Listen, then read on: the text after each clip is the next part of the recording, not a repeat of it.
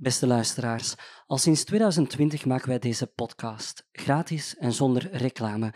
Graag willen we de mensen bedanken die ons intensieve werk hebben gesteund door ons een fooi toe te stoppen. Wilt u ons ook steunen, dan kan dit heel eenvoudig via www.fooiepot.com schuine streep geschiedenis voor herbeginners. U kunt schenken hoeveel u wil. En dan nu over naar de orde van de dag. Geniet van deze aflevering.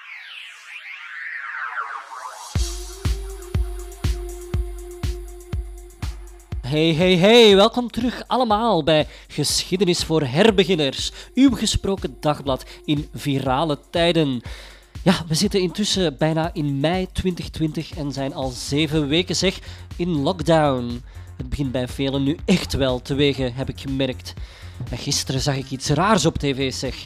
Een van de kandidaat-voorzitters voor Open VLD, ja, ik ben haar naam kwijt, maar ik dacht dat haar initialen EA waren, die riep zelfs op om het juk van de zogenoemde lockdown-dictatuur van ons af te werpen. Ja, en als ik het goed heb begrepen, maar ik ben ook soms gewoon wat traag van geest, het moet benadrukt, is ze van mening dat we veel te laat in lockdown zijn gegaan en dat we nu vroeger uit lockdown moeten. Mm, ja, lijkt me toch een dodelijke uitspraak als dat maar goed afloopt voor haar. En intussen is Les Volgend Vlaanderen na de paasvakantie met aanlooplessen begonnen en blijven wij netjes aan social distancing doen. Of zoals Ruud Hendrik, staaladviseur van de VRT, als alternatief voorstelde, we blijven anderhalve meteren. En dan, ons gesproken dagblad heeft intussen alle wind in de zeilen gekregen. We zijn op Radio 1 geweest en hebben ook in de Gazet van Antwerpen gestaan. Ook staan we inmiddels op de Apple Podcast app en koppelingen daarnaar vinden jullie op onze Facebookpagina. Bovengenoemde wind die waait ook door onze luistercijfers. Vanochtend hebben we, jawel, de kaap van 10.000 beluisterde afleveringen gerond. En ik vermoed dat we vandaag misschien zelfs wel de 11.000 kunnen halen. Wij willen graag onze luisteraars die er al sinds het prille begin bij waren hartelijk danken, maar ook alle nieuwe luisteraars van harte welkom heten. En wij, wij gaan proberen om jullie te blijven boeien. We kregen vele complimenten van jullie, ook vooral over het hoge belevingsgehalte van enkele afleveringen. Soms is het namelijk een soort van hoorspel geworden. Maar anderzijds proberen we ook de toon van de afleveringen wat aan te passen aan het onderwerp. Een onderwerp zoals Napoleon Bonaparte is natuurlijk geknipt om er wat toeters, bellen en kanonnen door te jagen. Maar vandaag beginnen we met een iets serieuzer onderwerp, dat ook heel gevoelig kan liggen. Dat heb ik al gemerkt bij de voorbereiding. Daarom is het uiteraard niet minder fascinerend. In de volgende drie afleveringen werken we rond het kolonialisme. Na deze drie afleveringen komen we zoals gebruikelijk bij jullie terug om enkele eventuele foutjes de wereld uit te helpen, wat naar de verzoekjes te kijken die we van jullie hebben binnengekregen en ook eventueel enkele vragen van luisteraars te beantwoorden. Als jullie er klaar voor zijn, dan wij ook. Daar gaan we weer, jongens.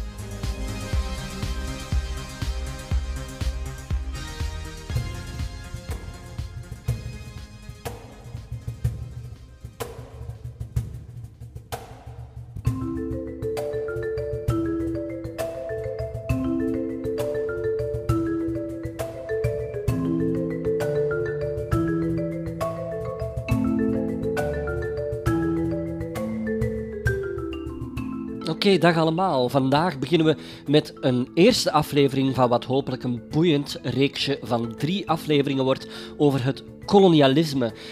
In onze eerste aflevering vandaag staan we stil bij het 19e eeuws kolonialisme in wereldperspectief. We houden het nog vrij internationaal. In een tweede aflevering dan zoomen we in op de koloniale geschiedenis van Congo. Om in de derde aflevering te kijken hoe wij, de Belgische maatschappij, sinds de onafhankelijkheid van Congo met het onderwerp is omgegaan. Oké, vandaag beginnen we met een item uit de actualiteit. Op zondag 9 februari 2020 niet zo lang dus voor de lockdown in werking trad, hield de voorzitter van de Europese Raad, Charles Michel, een toespraak tijdens het officiële diner van de African Union Summit. En dat is een internationale top in Addis Abeba, Ethiopië dus, waar de relatie tussen de EU en de Afrikaanse landen sterker moest uitkomen. En op een gegeven moment zei hij het volgende. Your northern neighbor is changing. I'm here tonight to speak for 27 European countries. 22 of them never had any colonies. A new generation of leaders is coming to power. They are not hampered by the burden of nostalgia. Ja, no offense, je moest goed luisteren, maar hij zei dus dat 22 EU-leden nooit kolonies zouden hebben gehad. In de officiële versie van zijn speech, die gepubliceerd werd, heeft hij daar trouwens eentje van afgetrokken. Er waren er nog maar 21. Ja, over wie heeft hij het dan? Hij had het waarschijnlijk over de volgende zes kolonisatoren: België, Frankrijk, Italië, Portugal, Spanje en Duitsland. Want het Verenigd Koninkrijk had de EU al verlaten toen hij die speech gaf. Wel, historisch klopt deze zin niet. Onze noorderburen bijvoorbeeld, die hebben ook lang in Zuid-Afrika gezeten. En ook Denemarken en Zweden hebben koloniale avonturen op Afrika ondernomen. In zijn exacte letterlijke zin dus elimineert Michel evenmin kolonies buiten Afrika. Hij zei 21 EU-lidstaten hebben nooit een kolonie gehad, court. De Britse historicus Adam Hochschild becommentarieerde in de Financial Times dat het sowieso een moeilijke denkoefening is. Hè. Wat is nu eigenlijk kolonisatie? Uiteindelijk zijn investeringen, werkkrachten, avonturiers en belangengroepen uit alle Europese landen naar Afrika gegaan in de 19e eeuw. Zo dus, het is een heel gevaarlijke rekensom. Nu, die Hochschild, die zullen we nog tegenkomen trouwens. Hij is degene die het regime van Leopold II in Congo een genocide zou noemen in een hele belangrijke studie. En Ben Affleck die is momenteel bezig met een film gebaseerd op dienstwerk. Maar ja, goed, terug naar Addis Abeba, naar Charles Michel. Als voormalig premier van België, zo schreef de Standaard ook, was dit eigenlijk niet zo verstandig, omdat ons land toch als een van de vredere kolonisatoren geboekstaafd staat, voornamelijk onder Leopold II dan. Vandaag kijken we naar het kolonialisme van de 19e eeuw vooral, een tweede golf koloniaal avontuur voor Europa. Wat was dan de eerste golf? Ook even bij stilstaan wat vooraf ging.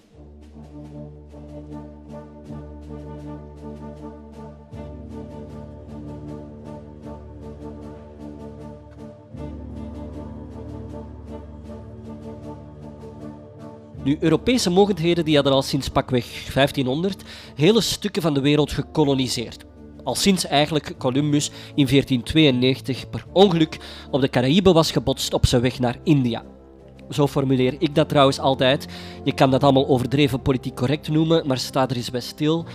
Columbus was niet op zoek naar Amerika. Hij ontdekte het niet. Het, het, continent bestond al. Er woonden al miljoenen mensen, vaak eeuwenoude geavanceerde beschavingen die de vergelijking met ons Romeinse Rijk of, of, of het oude Egypte gerust kunnen doorstaan. Denk aan de Inca's, de Maya, de Azteken. Columbus was evenmin de eerste Europeaan daar, want de Vikingen waren al in Noord-Amerika geweest rond het jaar 1000. En Columbus kwam ook niet op het Amerikaanse vasteland, enkel op eilanden in de Caraïben. Het eurocentrische zit hem eigenlijk al in de frase ontdekking van Amerika. Die suggereert dat Native Americans zet ook de oude Europese fout recht door ze niet Indianen te blijven noemen, hè, daar op ons aan het wachten waren om betekenis te komen geven aan hun bestaan. De naam Amerika trouwens, die komt al van een Europeaan, dat heeft men nu wel behouden. Dat is de Florentijnse reiziger Amerigo Vespucci. En ook daarnaast heb ik ooit al wel eens uh, geafficheerd gezien bij een tentoonstelling over inheems-Amerikaanse kunst, dat het dan om pre-Columbiaanse kunst ging. Dat vond ik ook heel beledigend, uh, alsof Europa daar de geschiedenis is gaan herijken met een nieuw nulpunt in de tijdrekening en dat er voortaan een before Columbus en een after Columbus zou zijn voor die inheemse bevolking. Nu goed, de Iberische landen dus, Spanje en Portugal, die waren de voortrekkers in de 16e eeuw. En in de 17e eeuw volgden dan vooral Frankrijk, Engeland en onze noorderburen, de Verenigde Provinciën. In de geschiedenisboeken worden vaak de termen kolonisatie of kolonialisme gebruikt wanneer een land ja, gaat heersen over overzeese gebieden. En deze gebieden die zijn dan gekoloniseerd. In dat eerste rondje kolonisatie in de vroegmoderne tijd ging het overduidelijk om het uitbreiden van macht, hè, imperialisme en het rijker worden gewoon, economische motieven. Zuid-Amerika werd op grote schaal kaal geplukt. Ten slotte werd de kolonisatie doorgaans ook gelegitimeerd door het kruis. Hele bevolkingen werden gekerstend, niet zelden onder dwang. De enige juiste godsdienst in de ogen van de kolonisatoren, het christendom, werd er op grote schaal verspreid. Uiteraard, dat moet ook gezegd, speelde wetenschappelijke interesse in vreemde culturen, fauna, flora, cartografie ook een rol. Hè? We zijn er zeker slimmer van geworden. De slotbalans van deze eerste ronde was catastrofaal. Europa heeft daar een catastrofe aangericht door volkeren tegen elkaar op te zetten, oorlog te voeren, mensen te doden met het zwaard of met het buskruid, uitvindingen die zij hadden, maar die men daar niet kende, mensen te mishandelen door dwangarbeid hun landbouw te ontwrichten ook, of de allergrootste boosdoener, ze te besmetten met eenvoudige Afro- of Eurasiatische kwaaltjes, waar de Europeanen resistent tegen waren, zoals de pokken, de mazelen of de griep, maar waar de inheemse Amerikaanse bevolking ja, bij bosjes aan stierf. De cijfers, zet u schrap, tussen 1491 en 1691, op 200 jaar dus, kwamen zo'n 130 miljoen Amerikanen om. De meest progressieve schattingen gaan tot 90 of 95 procent van de oorspronkelijke bevolking die omkwam, waarvan zo'n 90 procent dus ook door ziekte. Dat zijn cijfers die elke verbeelding tarten. Je komt heel geregeld tegen dat dit een genocide wordt genoemd. Deze ontwikkelingen hebben de wereld echt op zijn kop gezet waar Europa tijdens de middeleeuwen op handelsvlakken eerder ja, marginale rol speelde, de zwaartepunten lagen zeker in India, China, de Arabische wereld, zou de zogenoemde transatlantische driehoekshandel van Europa het machtigste continent maken. Ja, omdat ze zo'n demografische kaalslag aan het veroorzaken waren in de Amerika's, kochten Europeanen in Afrika slaven met producten waar er in Europa een teveel van was, alcohol, wapens, goedkope textiel, zeg maar. Ze betaalden ook Afrikaanse volkeren om andere Afrikanen te gaan vangen. Ze deden het niet zelf. En dan kochten ze die in slavenforten aan de kust. Vervolgens vervoerden ze die met slavenschepen naar de nieuwe wereld, in erbarmelijke omstandigheden. Tijdens die reizen gingen ook heel veel slaven dood. Om daar dan op de plantages grondstoffen te gaan verbouwen als vervanging van de gedode inheemse Amerikanen dus. En die grondstoffen die gingen dan naar de kolonisten en naar Europa. Vergis u niet, hè? de term driehoekshandel die impliceert dat drie partijen hier baat bij hadden. Nope. Enkel Europa werd hier rijk door.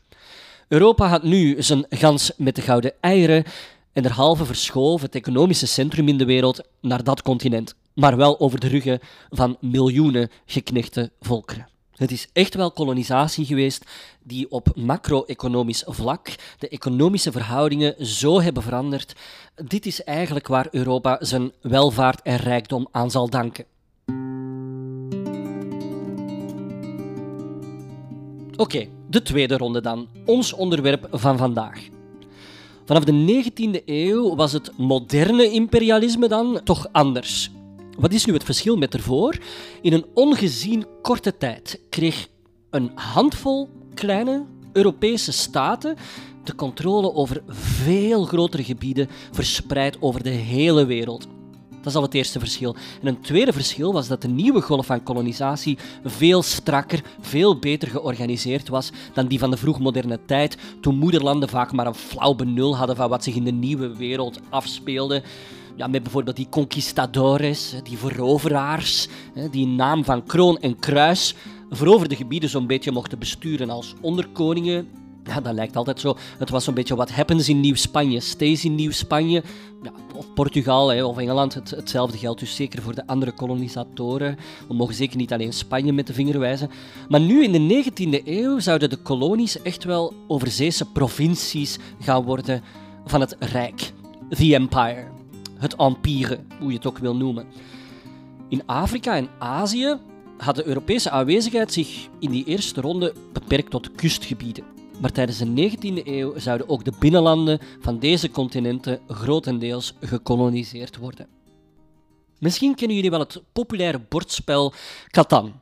Van, hoe weten ze, 999 Games, 999 Games. Stel je voor dat een handvol Europese landen dit aan het spelen is en dat elke tegel een te koloniseren land is.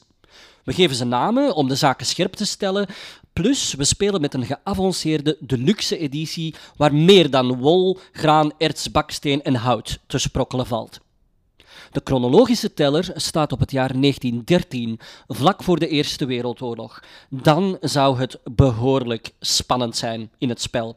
We vroegen het even aan iemand op deze spelletjesavond die verslag voor ons uitbrengt. Ellen hier, hè? Ja, ik zit hier op een spelletjesavond. Maar ik doe vooral de drankjes, want ik haat spelletjes, echt. Ik hoop dat dat hier rap gedaan is. Allee, ze zijn al wel vrij ver in het spel, hè? Team Londen is aan het winnen. Dat speelt mij rood. Ze zijn al wel even een stukjes land in Noord-Amerika kwijt, maar in Canada zitten ze nog goed. En ook in dat, dat subcontinent daar, India.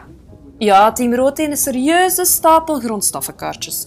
Vooral graan, bont, goud en olie uit Canada. En diamanten en thee uit alles rond India. En dat proberen ze op te pakken wat ze kunnen in dat deel van het bord dat als leste is ingepalmd. Afrika. Het levert vooral Team Londen, maar ook Team Parijs, de blauw. Team Brussel met zijn bruin pionnetjes, maar ook wel een beetje Team Berlijn in het wit en Team Lissabon in het groen. Alleen nog veel vijven en zessen heel de tijd kortjes op van diamant, suiker, zout, goud, ijzer, kobalt, uranium, koper, zilver, petrol, cacao, maar ook hout en tropisch fruit. En de roei hebben bijna een heel strook tegels, van Egypte tot Zuid-Afrika. Team rood, blauw en oranje hebben nog heel klein stukjes in Zuid-Amerika. Alleen daar straks zat eigenlijk Team Madrid over heel dat stuk van het bord. Maar ja, die hadden te veel gedronken en die zijn naar huis. Team Londen is een grootste concurrent vanavond. Dat zijn de blauw van Parijs. Die hebben ook al hun empireke bijeengebouwd. Veel straten en nazekjes hier. Ze hebben hun Canada-tegels moeten afgeven aan rood, maar ja, die zitten met hun kop in Marokko en Algerije. Eerst ze aan de kust, maar stilletjes aan dringen ze dieper door in Afrika. De blauw en met rechts op bord wat tegels en een haven weten in te pikken, voordat iedereen dat hier zag. Daar zo rond Vietnam. En dan zit op een berg thee, rijst en koffie. Nou, Team Amsterdam in het wordt helemaal meer rust gelaten daar rechts. Indonesië daar, dat zijn veel eilanden. Dus het was wel lastiger om in te palmen. Maar nu weet ze niet waar dat ze hun koffie, thee en suikerkortjes moeten blijven steken. Die zullen ze wel rap kunnen ruilen. Mercantiel zijn die altijd al geweest. En Team Brussel dan in bruin? Allee, eigenlijk is het verhaal een zekere Leo uit Laken die de rest van het team naar huis heeft gestuurd. Hij heeft hier niet veel vrienden gemokt. Maar ze zijn jaloers, denk ik. Die heeft gewoon het grootste stuk in het midden van Afrika. Daar stroomt een rivier door naar de zee in het westen. En het heeft veel bos. Hij krijgt niet anders dan kortjes binnen met rubber, olie, katoen, goud, diamant en palmolen. In Afrika zijn de witte en de groen wat aan het verliezen. Ja, Team Berlijn is al content dat nog juist op tijd wat kustgebieden heeft gekregen, links en rechts. Ja, heel rijk gaan ze daar dan niet van worden, denk ik. Team Lissabon heeft een paar groen pionnetjes kunnen zetten op de tegel met Angola en Mozambique. Maar die nog wat verspreide kleine stukjes overal op bord.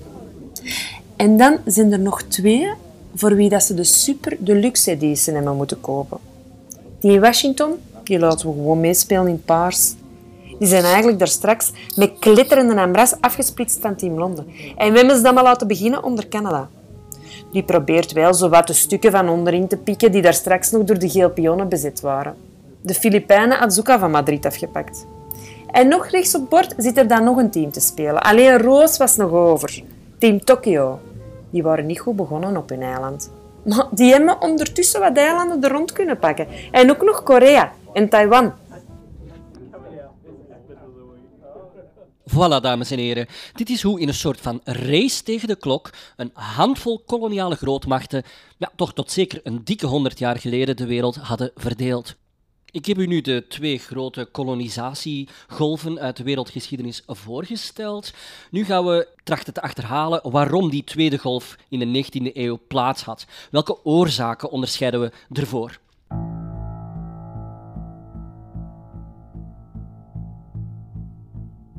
Een eerste is sowieso opnieuw economisch. Er had een industriële revolutie plaatsgehad, of enkele industriële revoluties, en die hadden een dubbel probleem veroorzaakt. Niet alleen hadden de Europese industriële economische grootmachten grondstoffen nodig, om er dan vooral in het thuisland afgewerkte producten van te maken, maar voor hun toegenomen aantal afgewerkte producten moesten ze ook een afzetmarkt vinden. Een kolonie diende op die manier een dubbel doel. Het type handelsproducten was door de industriële omwentelingen ook omwenteld. Waar voor de 19e eeuw vooral grof geld verdiend werd met luxe producten, bijvoorbeeld specerijen, Chinees porselein, ik zeg maar iets, ging men nu grof geld gaan verdienen aan massagoederen. Tabak, suiker, katoen, noem maar op. En nieuwe goederen uit de kolonies. Voor Congo dan bijvoorbeeld rubber of diamant. De trend was nu om grondstoffen uit de kolonies te halen, die naar het moederland te brengen en daar om te toveren tot afgewerkte producten in fabrieken en dan te slijten in het buitenland of de kolonie. Neem bijvoorbeeld thee. Een product dat we doorgaans als een typisch Brits product zien. Ja, in feite klopt dat niet. Hè. Eigenlijk kwam de thee zelf uit bijvoorbeeld Sri Lanka, dan nog Ceylon geheten, of India, net als katoen bijvoorbeeld, maar werd de verwerking ervan, tot theezakjes zeg maar, in het moederland gedaan. Op die manier industrialiseerde het moederland, Engeland, in recordtempo. Het land werd schatrijk, maar de-industrialiseert de kolonie, in dit geval India, en wordt de rijke rijker en stagneert de armoede in de kolonie of neemt die zelfs toe. Zo, oorzaak nummer 1 heb ik genoemd. Men kan schandalig rijk worden van die kolonies in de 19e eeuw. Een tweede reden is uiteraard politiek van aard, namelijk staatsnationalisme. Om de glorie van de staat, het prestige van het land te verspreiden en de concurrentie aan te gaan met rivaliserende landen, wilden de meeste Europese staten simpelweg hun territorium uitbreiden. Het was toen echt de wet van de sterkste in Europa. En dat is ook waarom de koning van een klein land, zoals België, om mee te zijn met de rest, een kolonie zou willen. En we zien heel vaak iets terugkomen. De meeste Europese grootmachten die hadden al geruime tijd handelsposten aan de kusten, bijvoorbeeld van Afrika, India en China, maar het binnenland nog niet. En dan in de 19e eeuw, wat vaak terugkomt, is dat ze aanvallen door plaatselijke bewoners, of vaak zelfs gewoon het risico op aanvallen, eh, gaan gebruiken als een excuus om er heel het leger naartoe te sturen, alleen het legercontinent op af te sturen en de hele regio gewoon botweg in te lijven als een kolonie. Is eigenlijk ook hoe het gelopen is in Brits-India, dat een soort van keizerrijk dan werd binnen The Empire. Aanvankelijk was de invloed van de Britse East India Company, de Oost-Indische Compagnie, beperkt tot de kustgebieden. Maar de East India Company werd machtiger en machtiger. Het werd eigenlijk een beetje een staat binnen de staat of, of een staat buiten de staat. En men wist in Londen vaak helemaal niet goed wat de East India Company aan het doen was. En toen was daar dan de grootscheepse Indiase opstand van 1857, waarbij de inheemse bevolking in een slachtpartij gaat vervallen tegen de kolonisator. Het is een bloedbad dat het Britse parlement heeft doen beslissen om gewoon het leger in te zetten. En die opstand die wordt genadeloos neergeslagen. Het leidt tot de ondergang van het Mogolrijk hierachter. Aan het Mogolrijk danken we vandaag wel de Taj Mahal. En het leidt ook tot de ondergang van de Britse East India Company. Maar op de lange termijn heeft het geleid tot het volledig onder de Engelse kroon plaatsen van Brits-India. En dat was serieus groot. Brits-India is meer dan alleen India. Vandaag, het is ook Pakistan, Bangladesh, Sri Lanka en een groot stuk Myanmar, toen nog Birma. Zo dus, dat is de tweede oorzaak. Politiek, eh, zoveel mogelijk vierkante kilometers tot je rijk schrapen.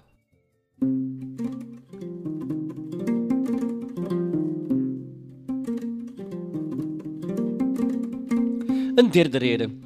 De Europeanen hadden een ongezien technologisch, wetenschappelijk en militair overwicht op de rest van de wereld. En dat kwam nu heel goed uit. Hè? Ze konden het gewoon. Stoomboten, denk aan de traditionele Congo-boten, telegraaflijnen, maar vooral vuurwapens, die zorgden ervoor dat streken heel vlug bereikt werden, dat communicatie in één vingerknip verliep en dat de volkeren zonder militair materieel makkelijk onderworpen werden. In de tijd van de vroege kolonisatie duurde het vaak een eeuwigheid, echt meer dan een jaar soms, hè, om een boodschap over te brengen van pakweg Lissabon naar wat vandaag Brazilië is. Als die afzender dan ook nog eens een antwoord verwacht, is de situatie vaak volledig veranderd. Dus dat was bijna niet te doen. En op die manier had men in de Europese hoofdsteden nauwelijks een overzicht. En dat is nu in de 19e eeuw compleet anders. Dus dat is de derde reden. Het ging allemaal veel vlugger, gemakkelijker, efficiënter en met dwang. En dan, last but definitely not least, er was een nieuwe manier van denken in de 19e eeuw. Op cultureel vlak was Europa echt geïnteresseerd in nieuwe streken. Er was een ongeziene drang naar avontuur en het exotische, serieus aangewakkerd door nieuwe vormen van media, kranten, romans, reisverslagen, noem maar op, die nieuwe ontdekkingen beschreven en ook opriepen om expedities, financieel bijvoorbeeld, te steunen. Ik denk dan aan de stukjes die regelmatig in de krant verschenen, vaak met illustraties, van de ontdekkingsreiziger Henry Morton Stanley, die door Centraal-Afrika trok en van wiens wederwaardigheden het publiek echt smulde. Hij was een soort van Indiana Jones, maar dan in een wit kostuum en met de typische tropenhoed op het hoofd, die in zijn trek door de gevaarlijke wildernis olifanten en slangen te lijf moest gaan. En hij is ook bekend, misschien kent u dat verhaal van zijn zoektocht naar de spoorloos verdwenen schot David Livingstone, die naar de bron van de Nijl aan het zoeken was op dat ogenblik, in opdracht van koningin Victoria. En Stanley's beroemde woorden wanneer hij Livingstone vond, waren dan volgens de overlevering een heel Britse Dr. Livingstone, I presume? Dr. Livingstone, naar ik aanneem. Nu, deze drang naar het vreemde kreeg een morele dimensie ook in de 19e eeuw, omdat de meeste Europeanen het zo'n beetje als hun plicht zagen om als cultureel, economisch en politiek superieure regio beschaving te brengen in de donkere plekken van de wereld. Dit wordt ook wel eens paternalisme genoemd. In deze context misschien wel het belangrijkste woord. Paternalisme, hoort er het woord vader in, hè, pater. Het als een vaderlijke plicht zien om andere volkeren, in deze context dan je kinderen, op te voeden. Het was the white man's burden, de last van de blanke man, hè, zoals de Britten het in de 19e eeuw treffend noemden. Om als een goede huisvader dus achtergestelde gebieden administratie, onderwijs, ziekenzorg en religie te schenken. Meestal totaal niet op vraag van de oorspronkelijke bewoners. Die frase, the white man's burden, zelf, die komt van Rudyard Kipling, een 19e-eeuwse Britse schrijver, bekend van de Jungle Books onder meer, en zeker niet de oprichter van een Belgisch boekentassenmerk. En die had een gedicht geschreven voor het diamanten regeringsjubileum van koningin Victoria. Maar later heeft hij dat gedicht eigenlijk aangepast aan de context van de Filipijns-Amerikaanse oorlog. Een tegenwoordig denk ik vergeten oorlog tussen 1899 en 1913, een heel lang conflict dus. En wat was dat nu? Dat was een neerslaan van een Filipijnse opstand tegen het feit dat de Amerikanen die eilandengroep hadden gekocht van de Spanjaarden na de Spanjaarden ook in een oorlog te hebben verslagen, uh, zonder ook maar aan de Filipijnen te vragen of ze überhaupt Amerikanen wilden zijn. Oké, hier volgt dan Kipling met zijn gedicht.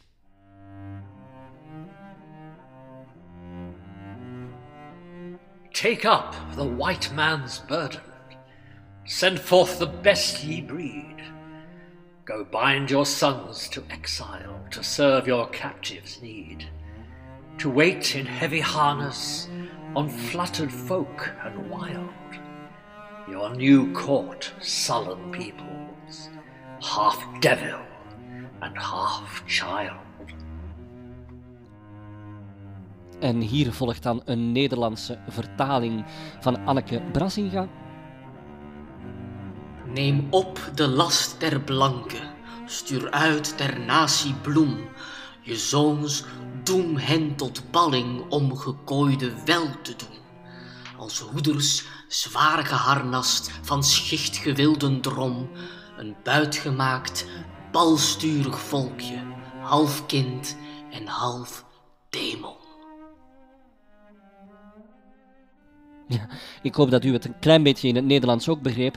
Maar volgens Kipling zijn de Filipijnen dus een wild, half kinds, half duivels, frank volkske dat door de bloem der blanke natie moet worden bevrijd. Er spreekt dus een echte zendingsopdracht uit dit gedicht. Ja, paternalisme was vaak onbeschaamd en je zag het overal terugkomen. Ik heb hier in mijn hoofd een advertentie, ik zal het op de Facebookpagina plaatsen, van een heel oud Londens zeepmerk, Pears Soap, bestaat nog altijd, bestaat al sinds 1807, die op een van hun reclameadvertenties een wit kindje afbeelden dat een zwart kindje was in een wastobbe. En na het wassen met het bewuste zeepmerk heeft het zwarte kindje ineens een wit lichaam gekregen. Maar het heeft nog wel een zwart hoofd. Hè? Wit staat dus volgens deze reclameadvertentie voor zuiverheid, properheid. En zwart was gewoon vuil.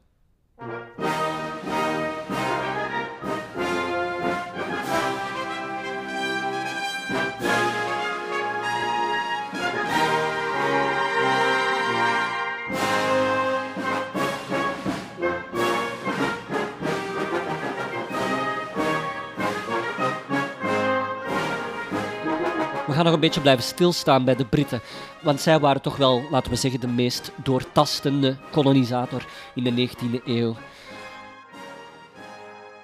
Zij waren de Europese grootmacht die de meeste gebieden wist eh, te koloniseren. De British Empire, het Britse Rijk.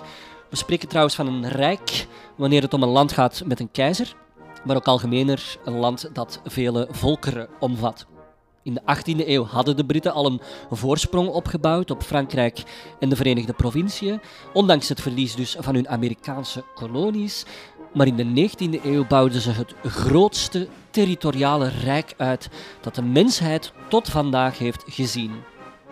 Kort na de Eerste Wereldoorlog op zijn hoogtepunt had een kwart van de wereldbevolking Londen als hoofdstad. 458 miljoen mensen, jawel. En boven ongeveer een kwart van het aardoppervlak wapperde de Britse vlag. Het rijk werd terecht beschreven als The Empire where the sun never sets. Het rijk waar de zon nooit ondergaat. Overal scheen er wel ergens de zon. Australië, grote delen van Afrika en Azië werden toegevoegd. Brits-India werd de jewel in the crown. De koning van Engeland was tevens de keizer van India. We keren terug naar een andere advertentie van ons favoriete zeepmerk intussen, Pears Soap, waarop je een witte kapitein ziet. Hij heeft zelfs wit-grijs haar en is wit-grijs besnord in een wit koloniaal pak. Een echte man van het Britse establishment. En die staat zijn handen te wassen, met de bewuste zeep uiteraard. En daarbij staat dan het volgende onderschrift, ik heb het even voor u vertaald. De eerste stap naar verlichting. De last van de blanke gaat via het aanleren van de waarden van schoonheid. Pears soap is een krachtige factor in het oplichten van de donkere hoeken van de wereld, terwijl de beschaving voortschrijdt. Tussen de gecultiveerden van alle naties bezet het de hoogste plaats. Het is de ideale toiletzeep. Je ziet ook nog op de achtergrond een witte man, een knielende zwarte figuur, iets schenken. Misschien wel een stuk zeep, we weten het niet. Ook zien we geavanceerde Britse schepen in het water. British Empire, paternalisme en commercie die gaan hier duidelijk hand in hand nog voorsprekers van deze vorm van imperialisme waren Robert Baden-Powell Smith bijvoorbeeld, de stichter van de Boy Scout movement. Hè. Misschien voor alle scouts een bekend figuur. En het is nu niet zo dat de Boy Scouts de stormtroopers van the Empire waren, maar ze werden toen zeker mee volop ingeschakeld in het paternalistisch-imperialistische systeem. Vaak dan onder het mom van filantropie, liefdadigheidswerk, hè, ontwikkelingshulp. Of die andere figuur die we al zagen, hè, Rudyard Kipling, wiens Jungle Books, als je ze vandaag leest, overlopen van Brits paternalisme. Ik wil zeker geen kinderherinneringen om zeep helpen. Ik heb zelf in de scouts gezeten, ben wel nooit Akela mogen zijn, maar wel een welp. En de Disneyficatie van Kipling heeft er gelukkig vandaag wel de eerder racistische kantjes afgeveild. Nu, een laatste gezicht van de British Empire verdient toch wel een aparte behandeling. Cecil Rhodes. Cecil Rhodes was een ondernemer en politicus in Zuidelijk Afrika en ook de stichter van de kolonie Rhodesië. Lekker bescheiden naar zichzelf genoemd. Maar hij is ook de stichter van het diamantbedrijf De Beers, een bedrijf dat vandaag toch wel het wereldmonopolie op diamant bezit. Daarnaast diende hij ook nog eens als de zevende premier van de Britse Kaapkolonie in Zuid-Afrika van 1890 tot 1896. En in 1877 schreef Cecil Rhodes zo'n zogenoemde Confession of Faith. Een soort van politiek testament. Hij zou dan nog meer dan twintig jaar leven, hè, dus een echt testament kunnen we het niet noemen. We gaan er eens even naar kijken. It often strikes a man to inquire what is the chief good in life. To myself, thinking over the same question, the wish came to render myself useful to my country. I then asked myself how could I, and after reviewing the various methods, I have felt that at the present day we are actually limiting our children and perhaps bringing into the world half the human beings we might, owing to the lack of country for them to inhabit. that if we had retained America, there would be at this moment millions more of English living. I contend that we are the finest race in the world, and that the more of the world we inhabit, the better it is for the human race. Zo dus, we zouden nog een hoop Engelsen op de wereld kunnen zetten als we genoeg plaats hadden. Want de Engelsen zijn een soort van master race. We lezen verder. Just fancy those parts that are at present inhabited by the most despicable specimens of human beings. What an alteration there would be if they were brought under Anglo Saxon influence. Look again at the extra employment a new country added to our dominions gives. I contend that every acre added to our territory means, in the future, birth to some more of the English race who otherwise would not be brought into existence. Added to this, the absorption of the greater portion of the world under our rule simply means the end of all wars. Oké, het komt er dus op neer. Hoe meer vierkante kilometers worden toegevoegd aan het Rijk, hoe meer van het Engelse ras op de wereld kan worden gezet en er zou nog nauwelijks oorlog zijn. Hm, laten we nog wat verder lezen. Why should we not form a secret society with but one object? The furtherance of the British Empire and the bringing of the whole uncivilized world under British rule for the recovery of the United States, for the making the Anglo Saxon race but one empire. What a dream! But yet it is probable. It is possible.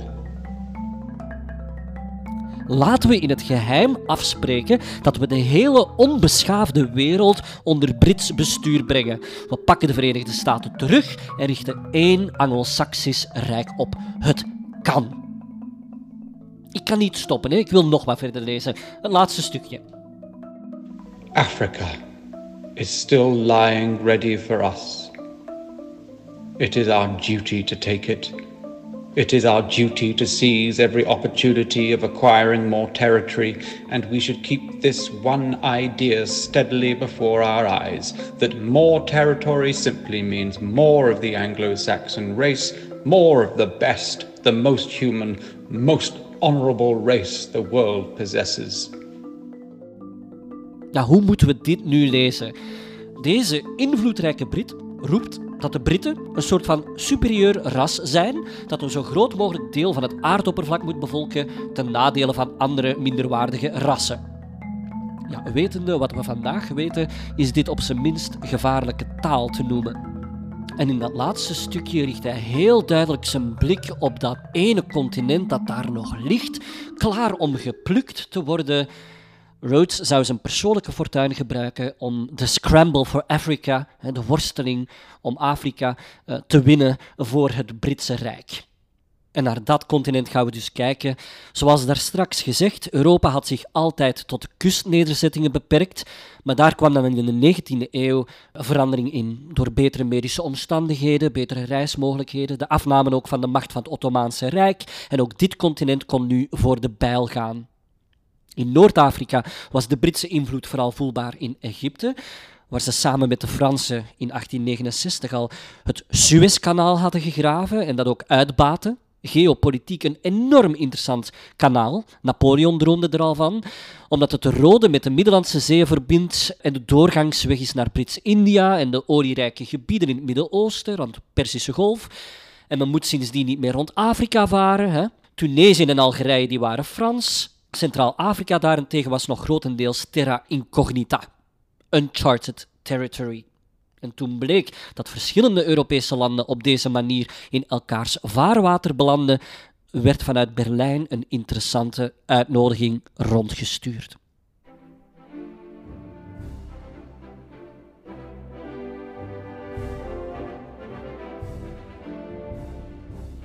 Geachte Europese associés, beste Verenigde Staten van Amerika.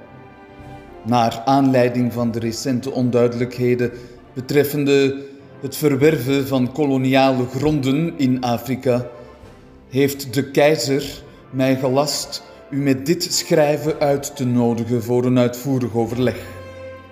De vergadering zal in Berlijn van start gaan op zaterdag 15 november van het huidige jaar 1884. Dit extensief beraad heeft tot doel een balans te scheppen met betrekking tot het internationale machtsevenwicht dat wij nauwgezet trachten te bewaren. En dit middels een duidelijke onderlinge verdeling van de Afrikaanse terreinen. Ik hoop u afgevaardigden met positieve kijk te mogen ontvangen op de koloniale conferentie. Hoogachtend Otto van Bismarck, Rijkskanselier van het Duitse Keizerrijk.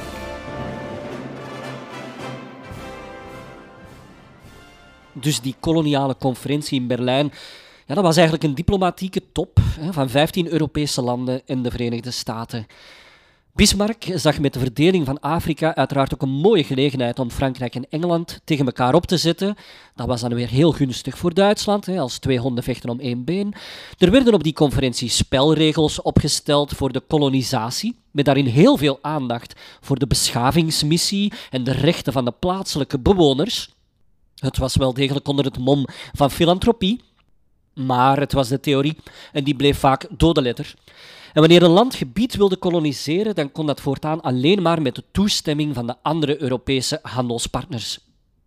Als je nu naar een kaart van Afrika kijkt, dan kan je je de vraag stellen: waarom lijken nu eigenlijk al die grenzen van Afrika zo tegennatuurlijk? Het zijn vaak alleen maar rechte lijnen, zeker als je dat vergelijkt met de Europese landsgrenzen.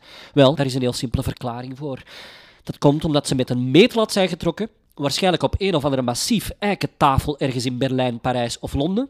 En je hebt zo'n beroemde print van de conferentie, waarop je Bismarck ziet zitten met zijn indrukwekkende walrussnor aan een tafel. De pruis die gepokt en gemazeld was in de diplomatie. En op de achtergrond zie je dan wat witte, chique, besnorde mannen in een duur kostuum, konkelfoezen, aan een reusachtige, muurgrote kaart van Afrika, zo'n beetje te wijzen. En zonder ook maar enigszins rekening te houden met het feit dat ze volkeren aan het veroordelen zijn tot ene of gene kant van zo'n nieuwe koloniale grens. Het continent was al verscheurd door slavernij, maar deze kunstmatige lijnen zijn zeker de kiem van vele latere burgeroorlogen en dictaturen op het continent. De Europese machthebbers verdelen het continent in feite als een taart. In de 19e eeuw gingen ze dan volop inzetten op verkenning, het in kaart brengen en het beschaven van het binnenland van Afrika, maar wel toevallig in de gebieden met zeer lucratieve grondstoffen. Om wat cijfers te noemen, voor 1880 bestond Afrika uit ongeveer 1100 volkeren, met ook allemaal talen en culturen enzovoort, en twintig jaar later uit 40 landen. Enkel Ethiopië en Liberia zouden nooit een kolonie worden, de Ethiopische bezetting door Mussolini in de jaren 30 daar gelaten. En in Laken, in België, schoot er iemand in gang. Hij was er als de kippen bij om afgezanten te sturen naar die conferentie in Berlijn. Rond die tafel moesten we zitten. En die man was Leopold II. Als koning van het kleine nieuwe België voelde hij aan zijn theewater dat hij en zijn land pas serieus genomen zouden worden als zij ook een deel van de Afrikaanse koek zouden opeisen. En wat daar de gevolgen van zijn, zien we in de volgende aflevering. Graag tot dan. She hears only whispers of some quiet conversation. She's coming in 12:30 flight. Her moonlit wings reflect the stars that guide me towards salvation. I stopped an old man along the way, hoping to find some old forgotten words or ancient to me as if to say, Hurry, boy, it's waiting there for you.